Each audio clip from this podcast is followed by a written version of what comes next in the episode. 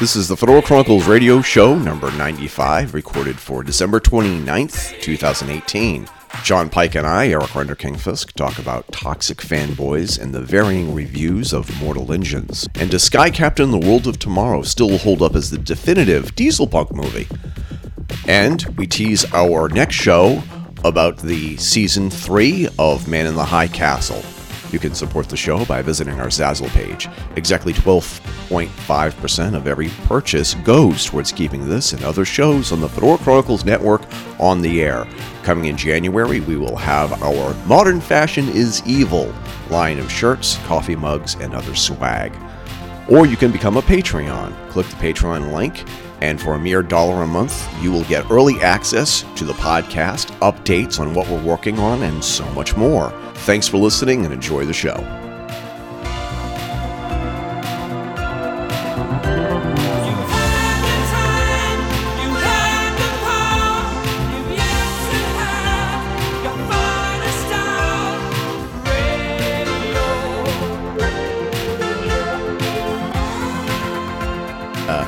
This is the Fedora Chronicles radio show in a simulcast with the Diesel Punk podcast. I am, of course, always the Deacon of Diesel Punk, which is a title John Pika gave to me. I am Eric Renderking Fisk, and here tonight is my co-host, John Pika, a man who needs no introduction. So here he is anyway. So I wanted to just start the show and ask you, what is up with Mortal Engines? Because I'm getting two different versions of the same story. You saw it, I haven't, but I'm writing an article about the backlash. What did you think? Go ahead and say hello. Hey there, guys and gals, all you Hepcats, cool kittens, you diesel-powered disciples of cool. As Eric introduced me, I am John Pika, the artist sometimes known as Big Daddy Cool. Yeah, Eric, I went and saw Mortal Engines on opening day last Friday. It's a movie that I was really excited to see because the trailers showed a lot for retro genre punks to be excited about. Right. And for me, it totally lived up to my expectations. The movie is best described as a mashup of the post-apocalyptic world of Mad Max, but with the retro punk-ness of Sky Captain or Sucker Punch, all wrapped around a very familiar hero's journey story that feels a lot like Star Wars. A lot of people have said that, yes. But I loved it. I loved it in every way. The visual aesthetics were phenomenal. The characters were believable and relatable, and the story was solid. It was a familiar story. I mean, you had this post-apocalyptic world that was ruled by an emperor, basically. Well, he didn't rule the world. He ruled London. And for those of you who haven't seen any of the trailers or any of the setups, in this post-apocalyptic world where, you know, humanity has developed super weapons beyond the nuclear bomb, we destroyed all civilizations within 60 minutes in a cataclysmic event 1,000 years before. And in their present, cities are now mobile. Cities are built on moving platforms, giant wheels and gears. And I mean, and London is unbelievable. And there's an emperor, this prefect who rules over London, and he's got his enforcer, very much an emperor and Darth Vader type of relationship and character trope. I think that's intentional. Yeah. I don't think that's by accident. I think this movie was a stylized homage to Star Wars because we have the two male and female similarly aged protagonists, one who was raised in the wasteland and one who was raised in the seat of privilege. But they gender swap them. So, you know, the Princess Leia character is a male character and the Luke Skywalker character is the girl. And you've got a Han Solo character in, I think her name was Fang. She was an Asian pilot, fighter, martial arts, samurai badass. And a lot of similarities, but then so many rich differences that it was his own original thing. And I loved it because it's everything that we really adore about diesel punk. And for those of you who are more into steampunk, what you adore about steampunk, it was this wonderful mashup of different eras and different styles and, you know, different familiar tropes. And, you know, I said this about the original, about the first Pacific Rim movie. I said that Pacific Rim felt like your favorite old blanket that you just love to wrap around yourself and curl up inside of. And that's how this movie felt to me, because it did feel familiar, but it was also brand new and original. Hugo Weaving plays the villain.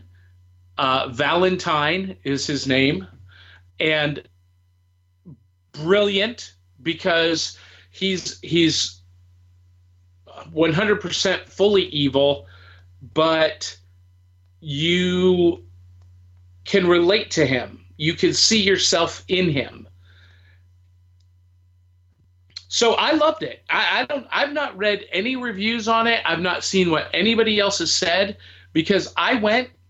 And I love the movie. It passed the restroom test for me because I have the world's smallest bladder.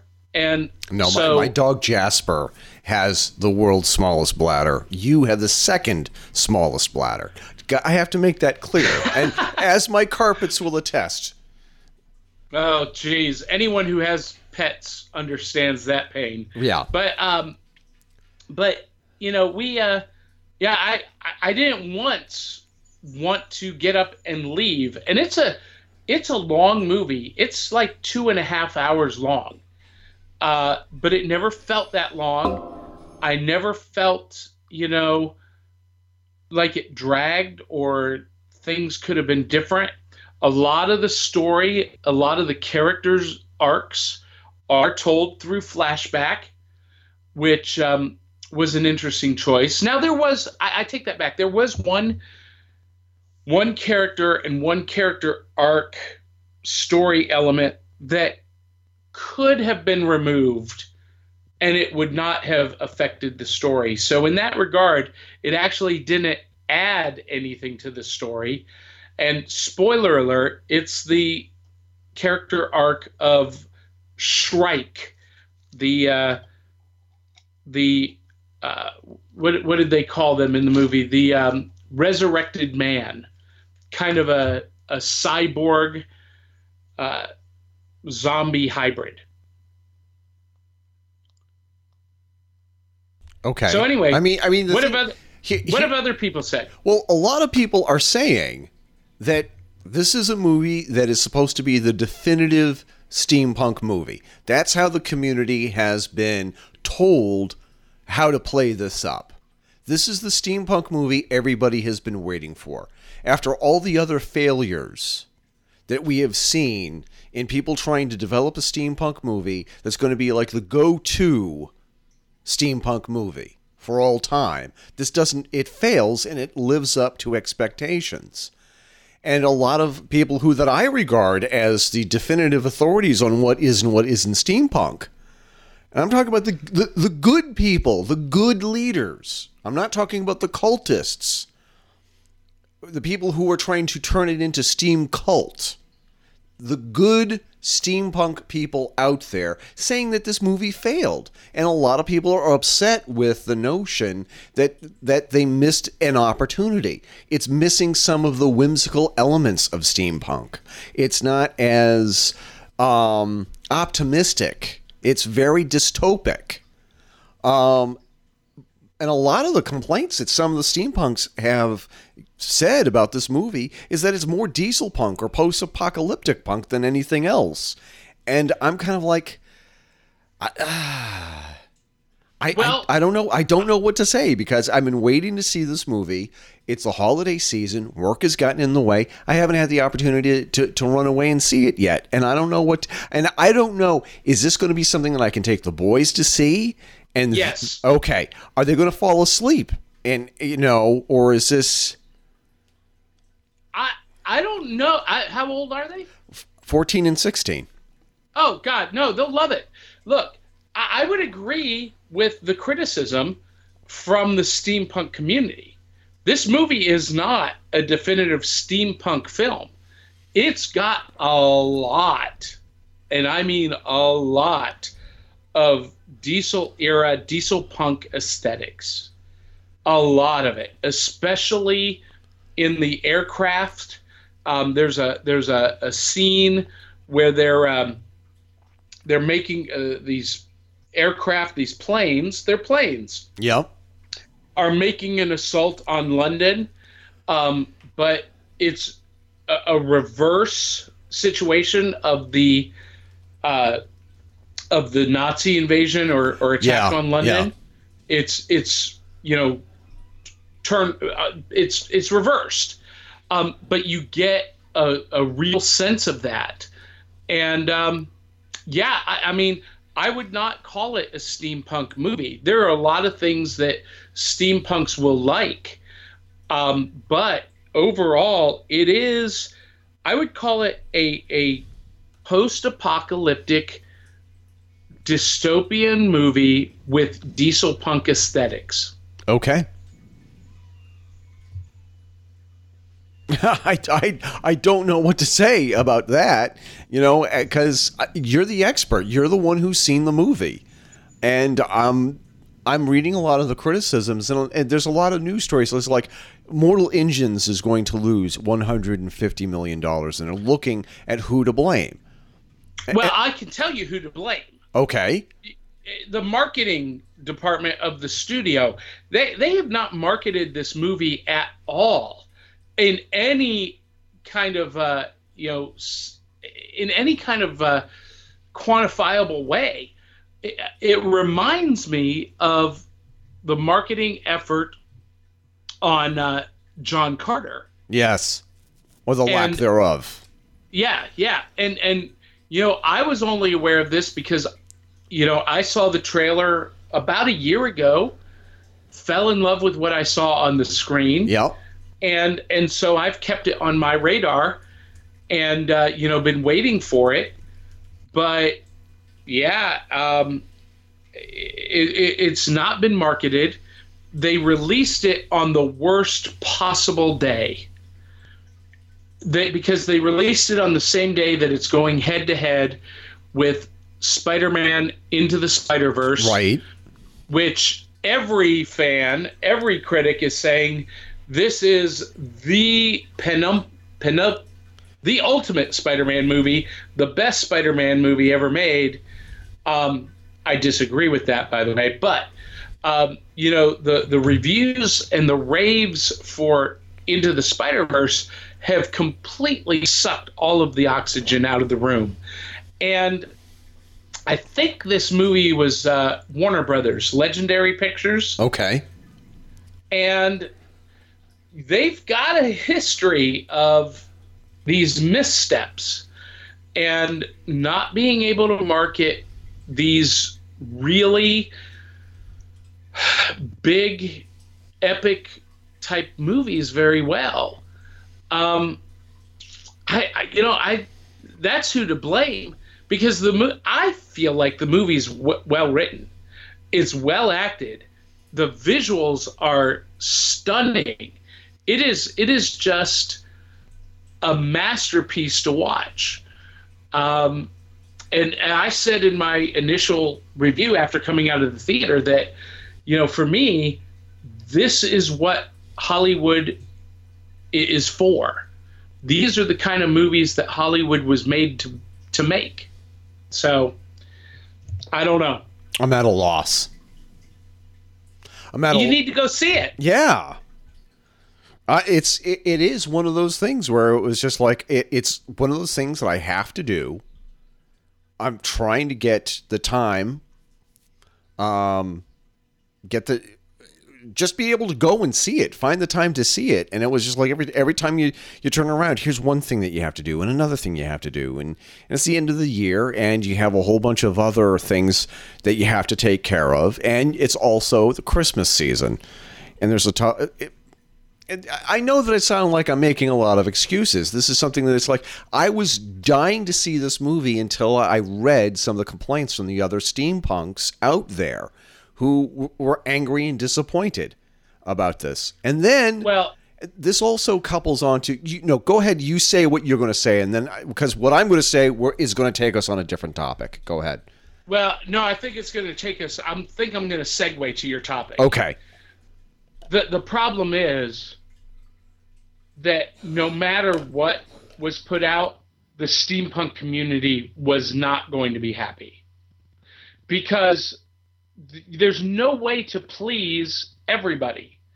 And you know, we're at this weird place in fandom where everybody believes that their vision and their expectations have to be met.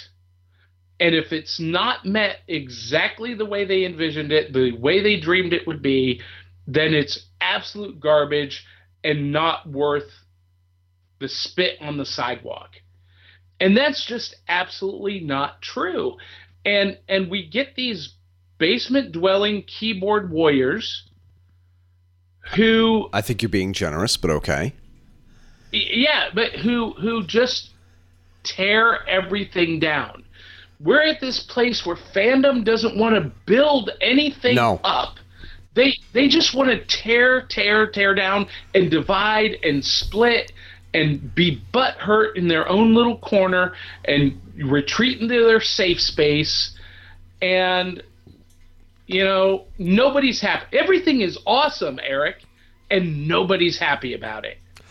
Never before have we had so much great media to enjoy. There's never been a better time to be a Star Wars fan.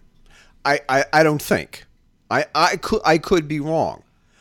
But I remember when every little morsel of Star Wars was parceled out and it was savored. When Star Wars was re-released in the movie theater, it was an event all over again. You had to go see it again in the movie theater. And I think that it was like it was released in 77 and then again in 78 and then again in 79. In my hometown alone, I think it was re-released every year, 77, 78, 79. And then in 1980, The Empire Strikes Back came out. And then between 1980, Star Wars and The Empire Strikes Back, I think, were also re-released before the release of Return of the Jedi. And then and it was a huge thing. When the special editions came out, it was a huge thing. It was a huge event. And I remember the lines going around the theater to see Star Wars Special Edition, Empire Strikes Back, Return of the Jedi. Everybody had to see, you know, the new changes. People went, and they went in droves to get the latest VHS editions. And there's like, I mean, and then, you know, in the, say what you want about the prequels. People made a big deal out of the prequels. And The whole thing was, we haven't had Star Wars in a long time. No matter how bad the movies were, people went to go see them. Now we have... it seems like for the past 5 years, we've had at least one Star Wars movie a year.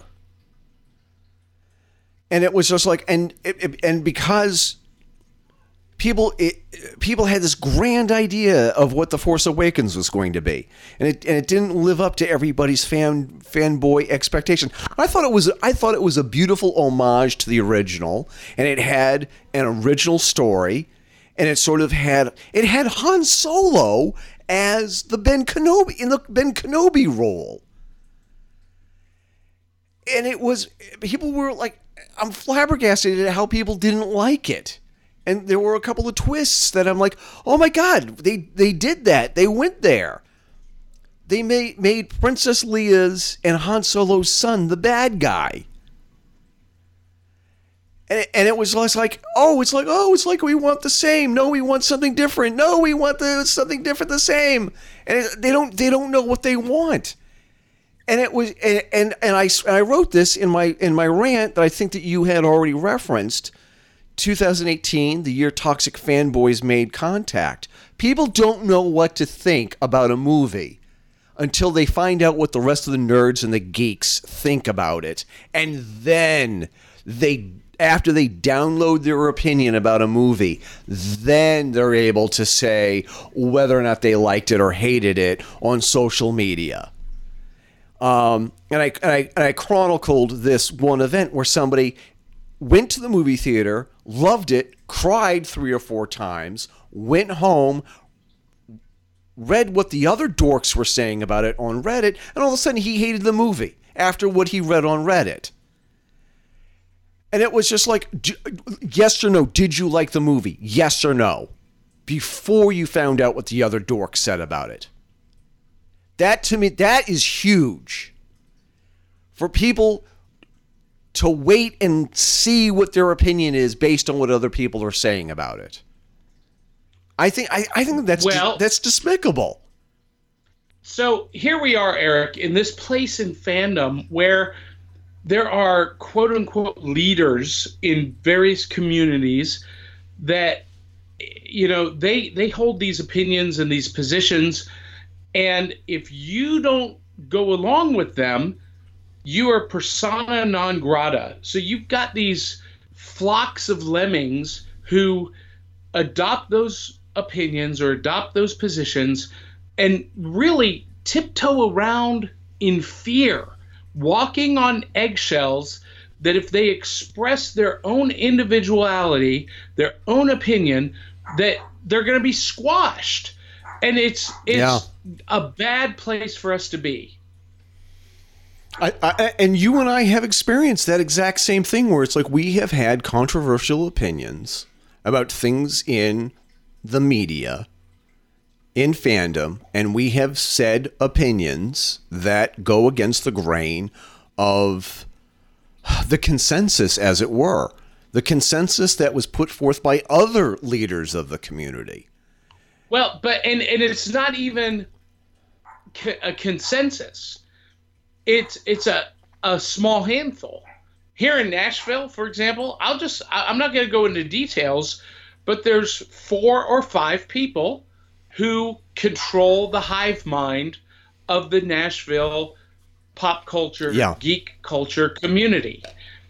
And if you don't agree with those 4 or 5 people, if you veer off their path, well, forget it. You are on the outs. You're done. Yes. And what sort of... What is that doing to the community? That's stifling creative thought or critical thought. Whereas I would like to be able to publish a review 15 years retrospective of Sky Captain and the World of Tomorrow. It's been at least 15 years since Sky Captain was released. And I'd like to... Golly, that's impossible to believe. I know it's true, but yeah. Man, it's... Rewatch the movie, look at it again, and see if whether or not it still holds up. Does it hold up as a definitive movie of Dieselpunk? Is it the go-to movie for Dieselpunk that you and I say that it is? Can we look at it critically 15 years later? And can we say something that goes against the consensus that the common nerd geek community has adopted thanks to the other leaders in the geek nerd dork community? Can we actually buck the system and say what it is that we really think? I'm not saying let's buck the system and say things that we don't believe just because we want to get a rise out of people. I'm saying let's really say what it is that we want to say about this movie and let the cards fall where they may. Say what you really think about this movie 15 years after the fact. Is it still the movie that we say it is? And it was like, if it's not, if another movie has taken its place, then we should be able to say Sky Captain and the World of Tomorrow, it had a good run as being the definitive movie, but it's not the definitive Dieselpunk movie anymore. This other movie is. And see what happens. Well, see how people react. And it's like but the thing is like if people are going to like virtually stone us in cyberspace because our opinion doesn't mesh with the group collective, then there's a problem there, if we are being honest. Well, yeah, and let me just say, as someone who watches Sky Captain and the World of Tomorrow on a fairly regular basis, it's in my rotation. Yeah. I will say that on whole, it holds up really well. There are some places now that I notice some of the graphics are not as clean or as realistic as they would be if it were made today. Yeah.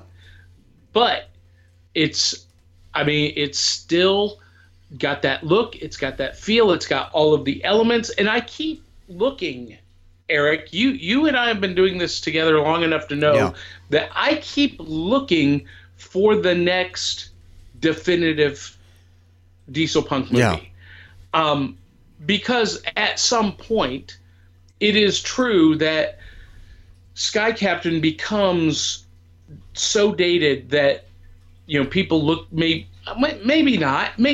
Maybe they'll look at us and go, okay, I see what you were going for here, but I don't know if that will happen or if it does happen. Maybe it does. I don't know. Because I really, to be quite honest with you, Eric, I don't care about other people's opinions. I'm too much of a narcissist. So, I think what I think, and to hell with everybody else. Yeah. But and that's gets me in a lot of trouble. But it served you well too. It served you well too. Yeah, but go ahead. Yeah, it has. And is it the definitive Dieselpunk movie today? Yes. With Rocketeer and Captain America: The First Avenger in close second place, okay, in my opinion. Okay. Now, some people would put Dark City up in second place. Yeah. Other people might put something else, but right now, for all intents and purposes, Sky Captain and the World of Tomorrow is still the king of the mountain for Dieselpunk movies. And I was looking for Shape of Water to be the next one. Right. And Shape of Water is an amazing movie. I love that movie. Mm-hmm. But it just didn't have what it took to really bump Sky Captain off. I was looking for Overlord to be that next movie. Right. And again, Overlord was a great movie. It had a lot of rich historical context and these the story built around events that really happened. The thing that I wanted to be able to say about Overlord is that Overlord is the greatest movie that you're ever going to get in the genre, the subgenre of diesel punk or biopunk Nazi zombie movies. You're never going to see a better film in that category ever again. Now, I don't think that that's the case with diesel punk. I don't think that there could never be a good diesel punk movie that is as good as Sky Captain and the World of Tomorrow, Lost City, Captain America: The First Avenger, Raiders of the Lost Ark. I think that there's potential out there for other alternative alternative history movies out there. And I think that a perfect example, I think that the greatest diesel punk television show of all time today is Man in the High Castle. And I just finished season 3 about 2 weeks ago. And I think that maybe now's the time that you and I bite the bullet and have our spoilercopia review of Man in the High Castle. Let's do it, man. So I'm going to come right out and say here that I really loved season 1. Season 1 was perfect. It was a great way to kick off the series. Season 2 was the perfect follow-up to season 1. It went even further into the, I can't believe they did that. I can't believe that they went in that direction. They did it anyway. And this season, I cannot believe I'm saying this. This season was even better than the last two.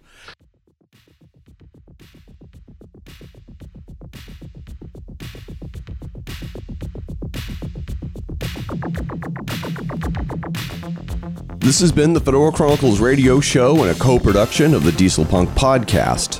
You can find out more about us by going to our websites, thefedorachronicles.com and dieselpunks.com. Be sure to subscribe to us on iTunes, Google Play, and SoundCloud. You can find these links on our homepages.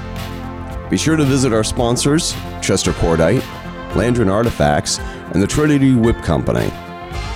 Also, check out the friends of our show, Penman Hats and Reconstructing History. Once again, this is Eric Renderking Fisk signing off, and keep your chins up and your fedoras on.